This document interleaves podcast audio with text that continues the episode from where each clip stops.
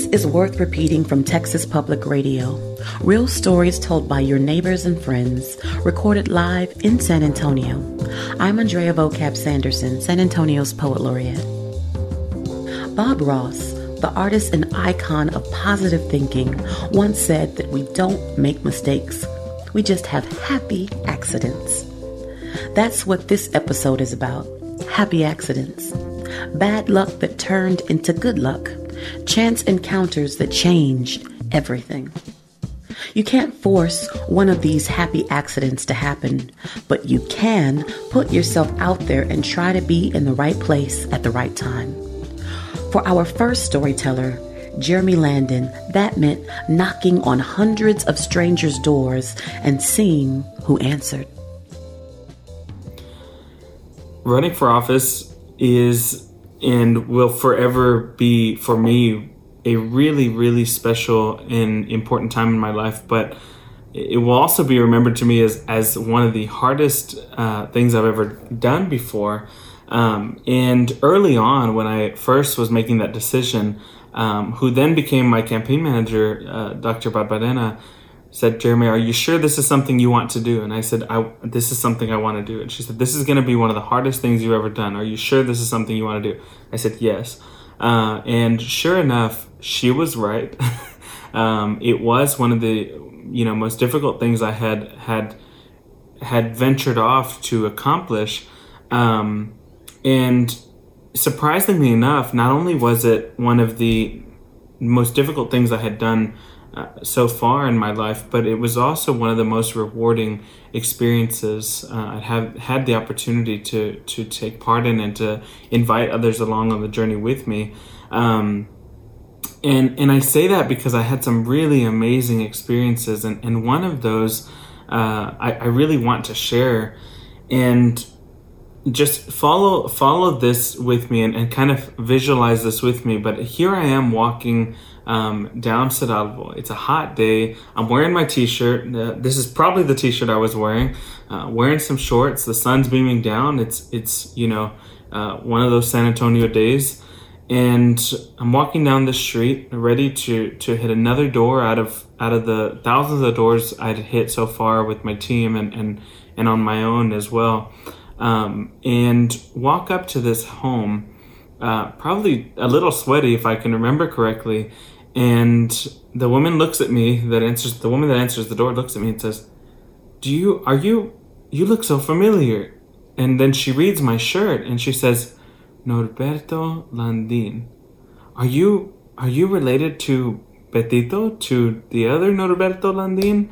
Um, and is your grandfather also Norberto Landin?" And I said, "Well, well, yes." I said, "That's my father and my grandfather." Um, I said I'm actually the third, and and it's I know it's not on here, uh, but I've always gone by Jeremy. So not a whole bunch of people know me as as my my first name, um, unless they had me on a roster or in school or you know in one of those at the hospital things like that. Um, and she said, "Oh my gosh!" She said, "I'm I'm I'm actually your tia. I'm your tia Margaret. Uh, I've I've I, I didn't know I'd have the opportunity to meet you." Um, and so just to to to back up a little bit, um, I had there was a, a large part of my family that for a long time I had not met, and that's just due to you know family things, right? That's just whatever circumstances or situations that that arise, and you don't meet one one you know tia or tio or, or cousin, um, and that's what what happened to me, as as does in so many families. Um, but here I am walking on the street less than two miles away from the home where I live, where I'm where I'm talking to you all from, um, just to find my my tia, someone who I had not met my whole life, um, and if I think back to after, to us continuing that conversation. Um, you know, we start talking about about family, we start talking about life, we start talking about me running for office, um, and then she says, "Well, you know, have you seen your grandma? Um, and so my biological grandma, um, I had not seen in, in, in many, many years um, since I was little. And I wasn't 100% sure where she lived. And so she, my tia, Margaret, turns over and looks at me and she says, She's right down there. She's, she's only just down the street. and I said, really? She tells me which house and and says, yeah, you can go visit her over there. And so I start walking down down the street, and um, I I I walk up to to this um, this house, uh, and I, I I feel immediately like I recognize where I'm at, that I'm familiar with the space that I'm in, and um, and I walk up to the door and I knock on the door, and so the door is answered, and there's my my my grandmother uh, from the Landin side of my family standing there at the door looking at me, and she says, "Where did you get that shirt from?"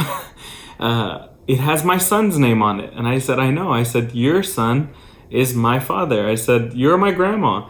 Um, and she looks at me with shock, like not not expecting not expecting me. And she says, "What are you doing?" And I said, "I said I'm running for office here in the district, um, and I I just saw your sister, and and met her for the first time, and and uh, I feel like I'm in a familiar space. I know I haven't been here in a long time, and um, and I said, and I'm your grandson, and she said."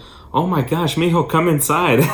so here I am. I, I step inside and I felt like I was in a familiar space. Uh, but here I was talking to my biological grandma for the first time in, in who knows how many years. And, um, and it was, it was all, you know, by chance that I just happened to to walk up to that first home that was that was my tia's home. And she told me that my grandma was only you know down the street. Um, and so, it, if if I look back, I think that the biggest thing that I took out of out of this campaign and this experience was knock on the door was you never know who's going to be behind that door. You can send emails and text messages and do so many different things, um, but folks in the community and and community leaders and and families, you never know who's next door. You never know who's who's right down the street uh, from where you are and you have an opportunity that could change your life as mine has been just from this experience that i'm sharing with you.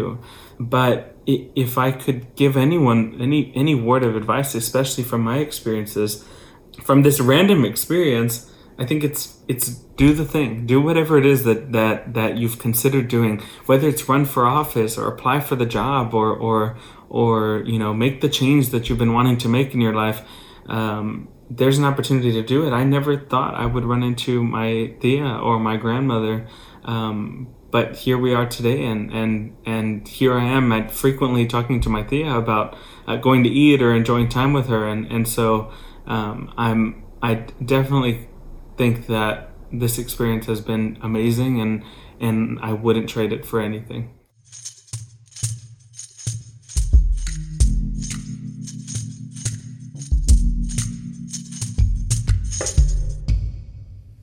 meet a lot of people throughout our lives and we briefly encounter countless more, most of whom you never think of twice.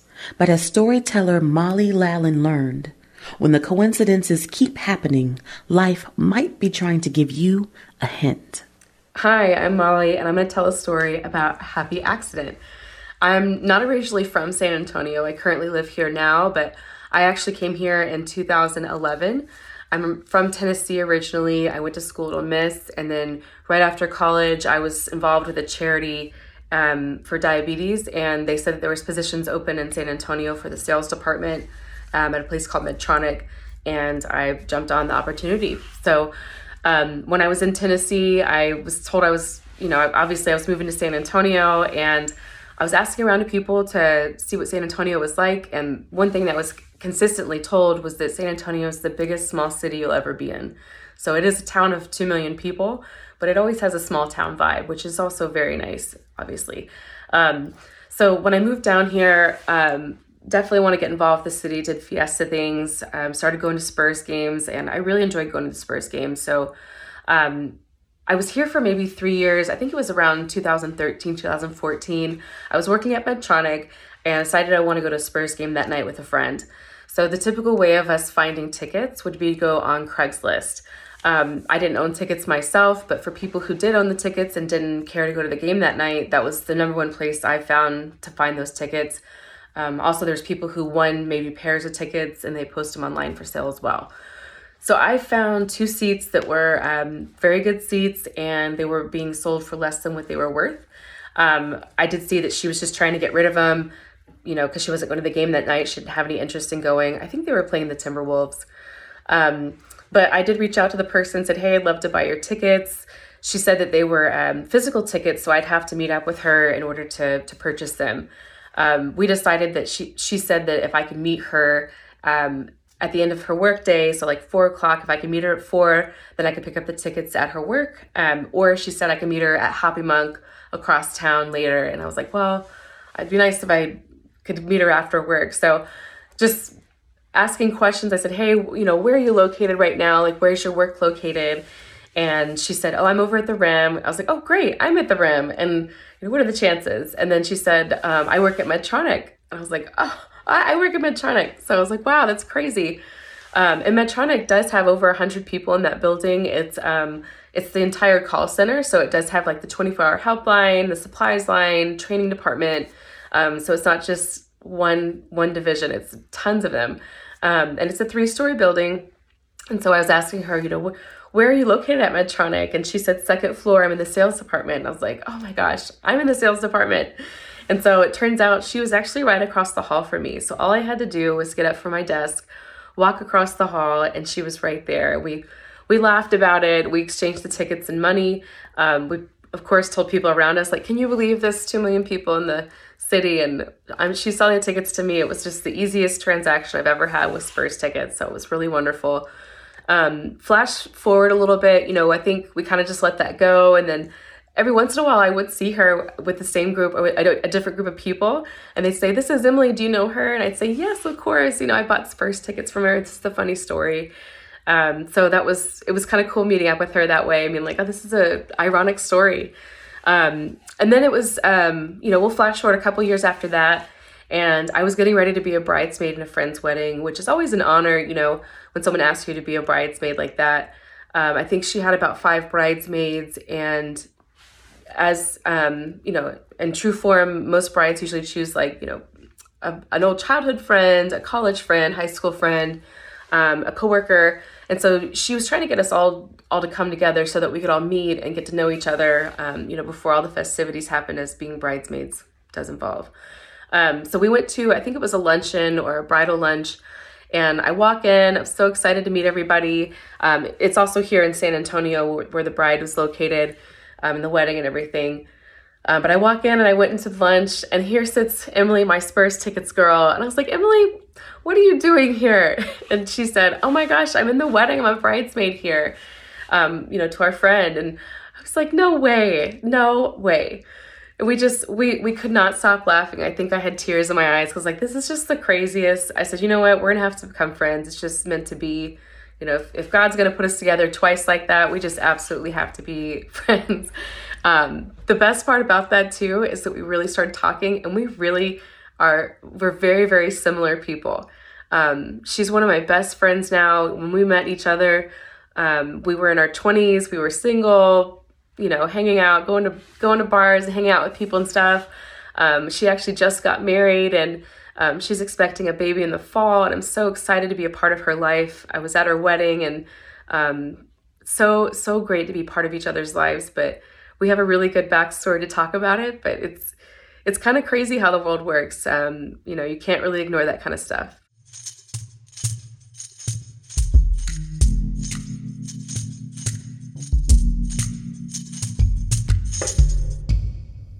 when their dreams of having a big family were unexpectedly thrown off course.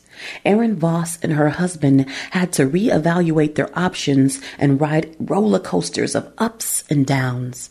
Then, after the dust settled, life threw yet another curveball their way. Everyone has this vision of what their family is going to look like. You think, you know, we're going to have this many kids, they're going to be this many years apart, we're going to get pregnant right away even I thought that. Well, it ended up complete opposite for me. So, my husband and I had been married about five years when we decided to start a family. And like everybody else, we thought it would happen super easy. So, we'd been trying for about six months and nothing was happening. So we decided both to go visit our doctors and see, you know, is there anything, any underlying things going on, right, that might be causing this to happen. So through that, we find out that my husband was diagnosed with something called male factor infertility, which for him meant extremely low sperm count. And he saw multiple doctors, and the message was always the same. Our only hope to have a family was through IVF. And that was absolutely devastating news.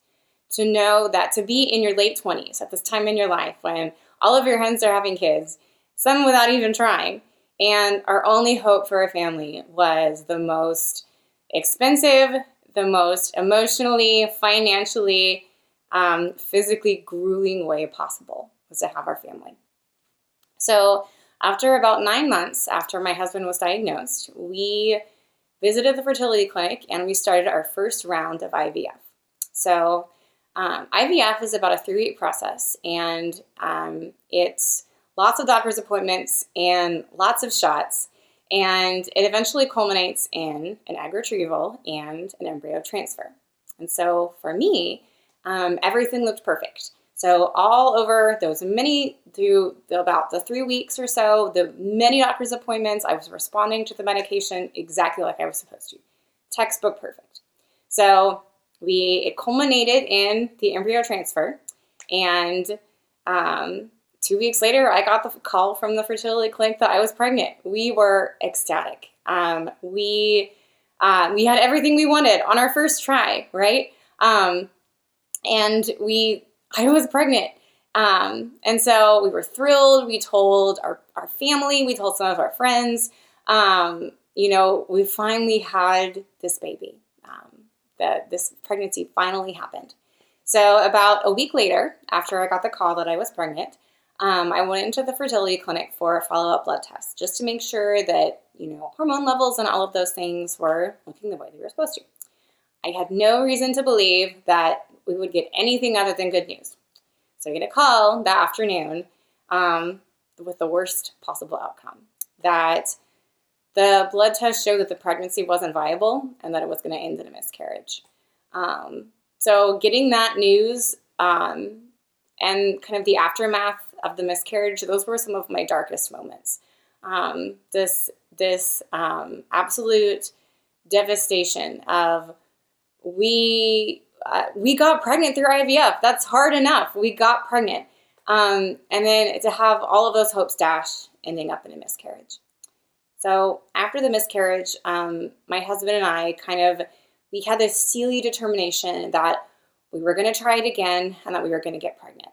Um, so we came in cautiously optimistic, and we started to start our, our second round of IVF. So through all of the shots and the the embryo transfer and through all of that.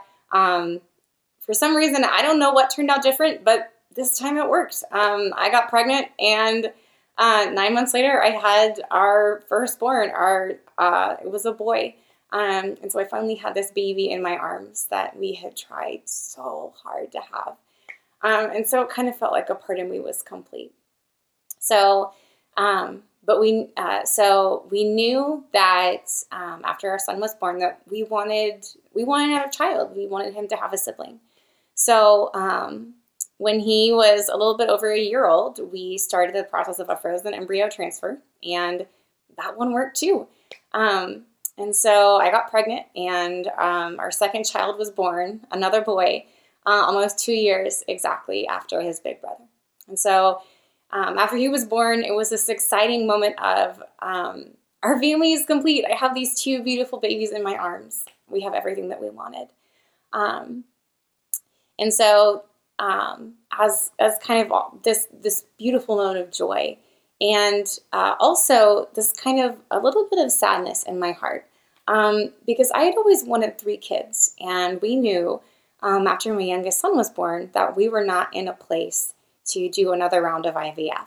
Um, we age wise, financially, emotionally, we were not in a place that we we knew that it was not right for us to do another round of IVF. And so for us, um, that was going to be it with our two kids. And I kind of carried this this little tiny ache with me over the years that I always wanted a third child. If we had been able to have kids um, like other couples and just be able to get pregnant whenever we wanted, um, I would have wanted a third child. But it kind of felt like because we couldn't, because IVF was our only option and we were not in a place to do another round, that it kind of felt like that decision was made for us. And, um, you know, as my boys grew up, um, I have these two beautiful children, everything that I have wanted. But in just kind of in my heart, I carried this little bitty ache of always wishing that I had had been able to have a third child. So, fast forward two years after my youngest son was born. He's two. My oldest is four. We are we're, we're doing our thing as you know a family of two young kids, and I realized one day that my period is late. Um, and I'm thinking that's weird. That's never happened before. Um, and I think, ooh, I gotta make a doctor's appointment, figure out what's going on. And nowhere in my mind did I ever think that I might be pregnant because we were told that our only hope for a family was through IVF.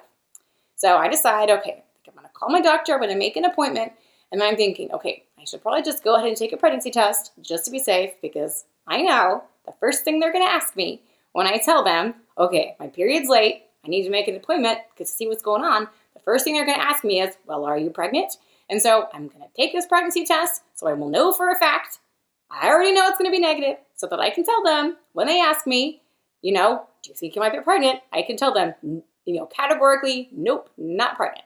So I buy this pregnancy test and um, I'm home alone. It's the summertime. I'm a teacher. So my husband is at work my two kids are at preschool, and I take this pregnancy test. And I'm it's sitting on the kitchen counter, and I'm waiting for it to, you know, to pop up. And I see those two little blue lines. I am pregnant. And I'm looking at this pregnancy test that is positive with just complete and utter shock. Um, we were told that we would never have a family without IVF. My husband and I were not even trying. So I had never even had a positive pregnancy test in my life. And here I am staring at this positive pregnancy test all by myself in my kitchen, just me. So I call my husband at work. I'm like, I've got to tell somebody. He comes home and we're both sitting in our kitchen staring at this positive pregnancy test with this this mix of just joy and uh, and just we can't even believe what we're seeing. So fast forward to today. My daughter is my daughter is 16 months old. She is the happiest baby. Um, unless she's hungry or tired, um, she always has a smile on her face, and she is the piece of our family that we didn't even know was missing. So as I think back on my journey to parenthood, I think about the accidents that happened um, that kind of led us to uh, to our to my journey of parenthood. The accident of biology um, that made it to where we had to do IVF to have our two sons, um, and of course my happy little accident, um, my daughter. And so um, the accidents that happen in our lives, um, they ultimately can bring us joy.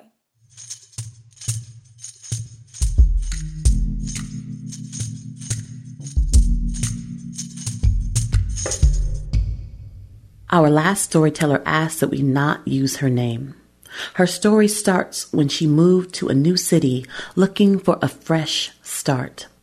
She was feeling optimistic until things started to go wrong. It would take an utter coincidence to set her life right again. At the end of 2017, I was moving to a big city um, because I was ready for a fresh start. Um, I was coming out of a really difficult year um, doing missions and ministry work, um, particularly at a organization that I didn't jive with the theology. So I was really tired emotionally, physically, mentally. So I was looking for a fresh start. I got a new job in this big city and um, I knew some people that lived there. So I was planning on moving in with them for a month. And they were a couple that I had known from a previous part of my life, and I really trusted them. So I was really expecting a place to be safe and a place that I could rest and really just have this fresh start. Um, so part of me being uh, really tired and exhausted was I was just too tired to put in the legwork to find a new church in this big city, and there's a bunch in this big city. So since I had trusted this couple so much, just from knowing them for a while, um, they went to a church, and I was like, okay, well, I trust them, so I'm to go visit and uh, see what it's like. Uh, because their opinion uh, would ra- weighed really heavy with me. So I remember going to this church the first time. It actually met in a house, which was really, I really liked that. It was really endearing to me. So I remember walking in and it was uh, pretty chill. I met some people. Um, I met the pastor for a quick second. Nothing, uh, there were no red flags to me um, at, the time. So, um, yeah, it was a fine experience my first time. I didn't really love the preaching, but I was really, like I said, I was coming out of a season of life that was really difficult, and I felt like I was processing this bad theology. So um, I felt like that was probably why I didn't like the preaching, just because I was already messed. I felt like I was already kind of messed up a little bit. Um, so I stayed, and I was like, okay, uh, I'm to stay and try this church out. Um, and after a month, I moved in with a different couple from the church, and they offered to let me stay there for free, which was really nice because I wasn't making a lot of money at my new job in this big city. So they said they wanted to bless me with a free room, and I took it and I moved in with them pretty quickly. So, after being at this church for a couple months and living with this couple for a couple months, I started to notice some things that made me uncomfortable about the way the church was run, specifically about finances. Um, they would track my finances. They required you to tithe if you were a member, and I did become a member, and that wasn't something that was totally clear whenever I became a member. Um, of course, they encouraged tithing, but I didn't realize that it was required because if they couldn't tell I was tithing or they couldn't track my money, they would confront me about it. And that made me very uncomfortable.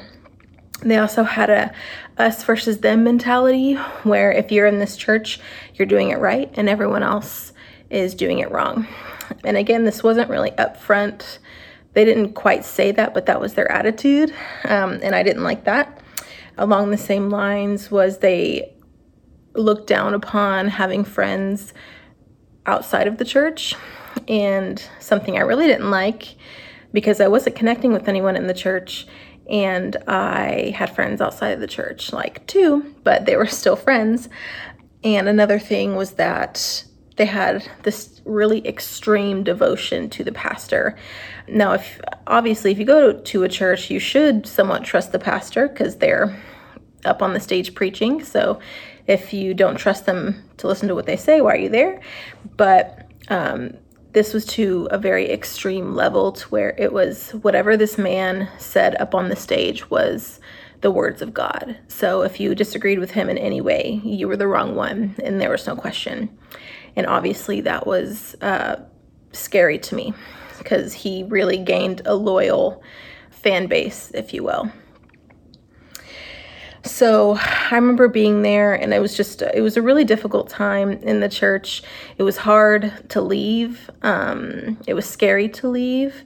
So I didn't for a long time. Uh, and I remember after watching this video of a woman who had left a cult.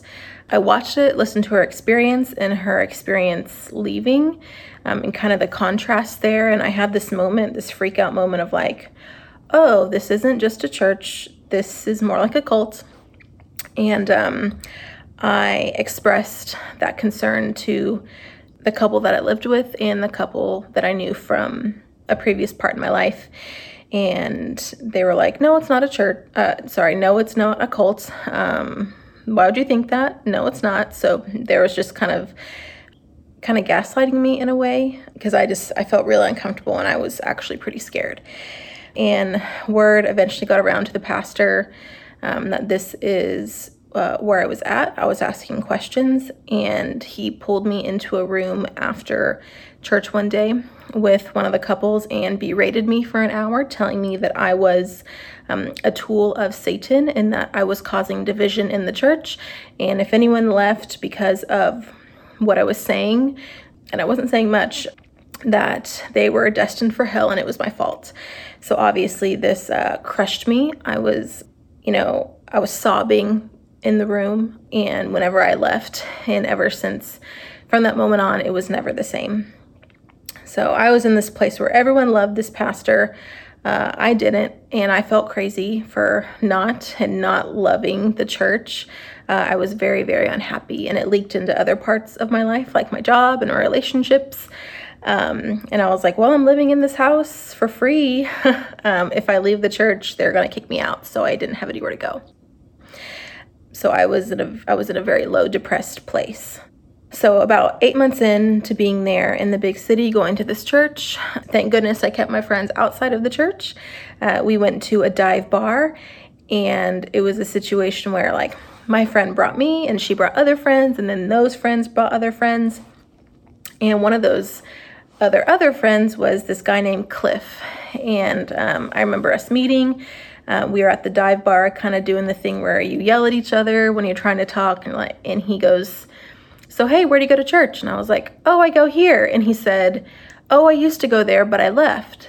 And that kind of sparked my interest. And I was like, okay, let's talk some more. So we went outside and just spent some more time talking. And I was like, why did you leave? And he said, I had a falling out with the pastor. And he talked to me about that. And it was the first moment where someone was like, no, I don't like this pastor and I don't like what he's doing. And that was a just a moment where I, where I had some clarity, um, a moment that I didn't feel crazy. And Cliff was super supportive and ended up being a really, really good friend. Us meeting that night was really a, a turn in my life that just gave me hope of no, you're not crazy. Uh, I know what's going on there, and I don't like the pastor either. So, people actually from the church would actually discourage me from hanging out with him, but I didn't stop. And uh, the pastor actually berated me again with more people being a part of it this time. Um, so uh, that just made it even worse. Um, so about a year after being there, um, my mom actually had to come get me because uh, I called her crying, asking her basically to come save me, and she did. But I really attribute part of my survival and leaving uh, I attribute that to my friendship with Cliff and us meeting uh, that night. I'm very thankful for him and um, just how much of just companionship and how much of just not how I'm not crazy. um, I learned a lot more about the church after I left, and I'm very, very thankful that I'm no longer there.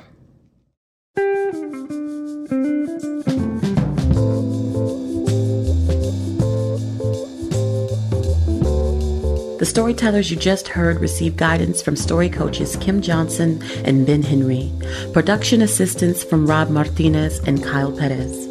The podcast is produced by Ben Henry. Bobby Salucci is Vice President of Marketing and Communications. Dan Katz is News Director. Joyce Slocum is President and CEO. If you have a story to tell or you know someone with a great story, get in touch with us at tpr.org. I'm Andrea Vocab Sanderson.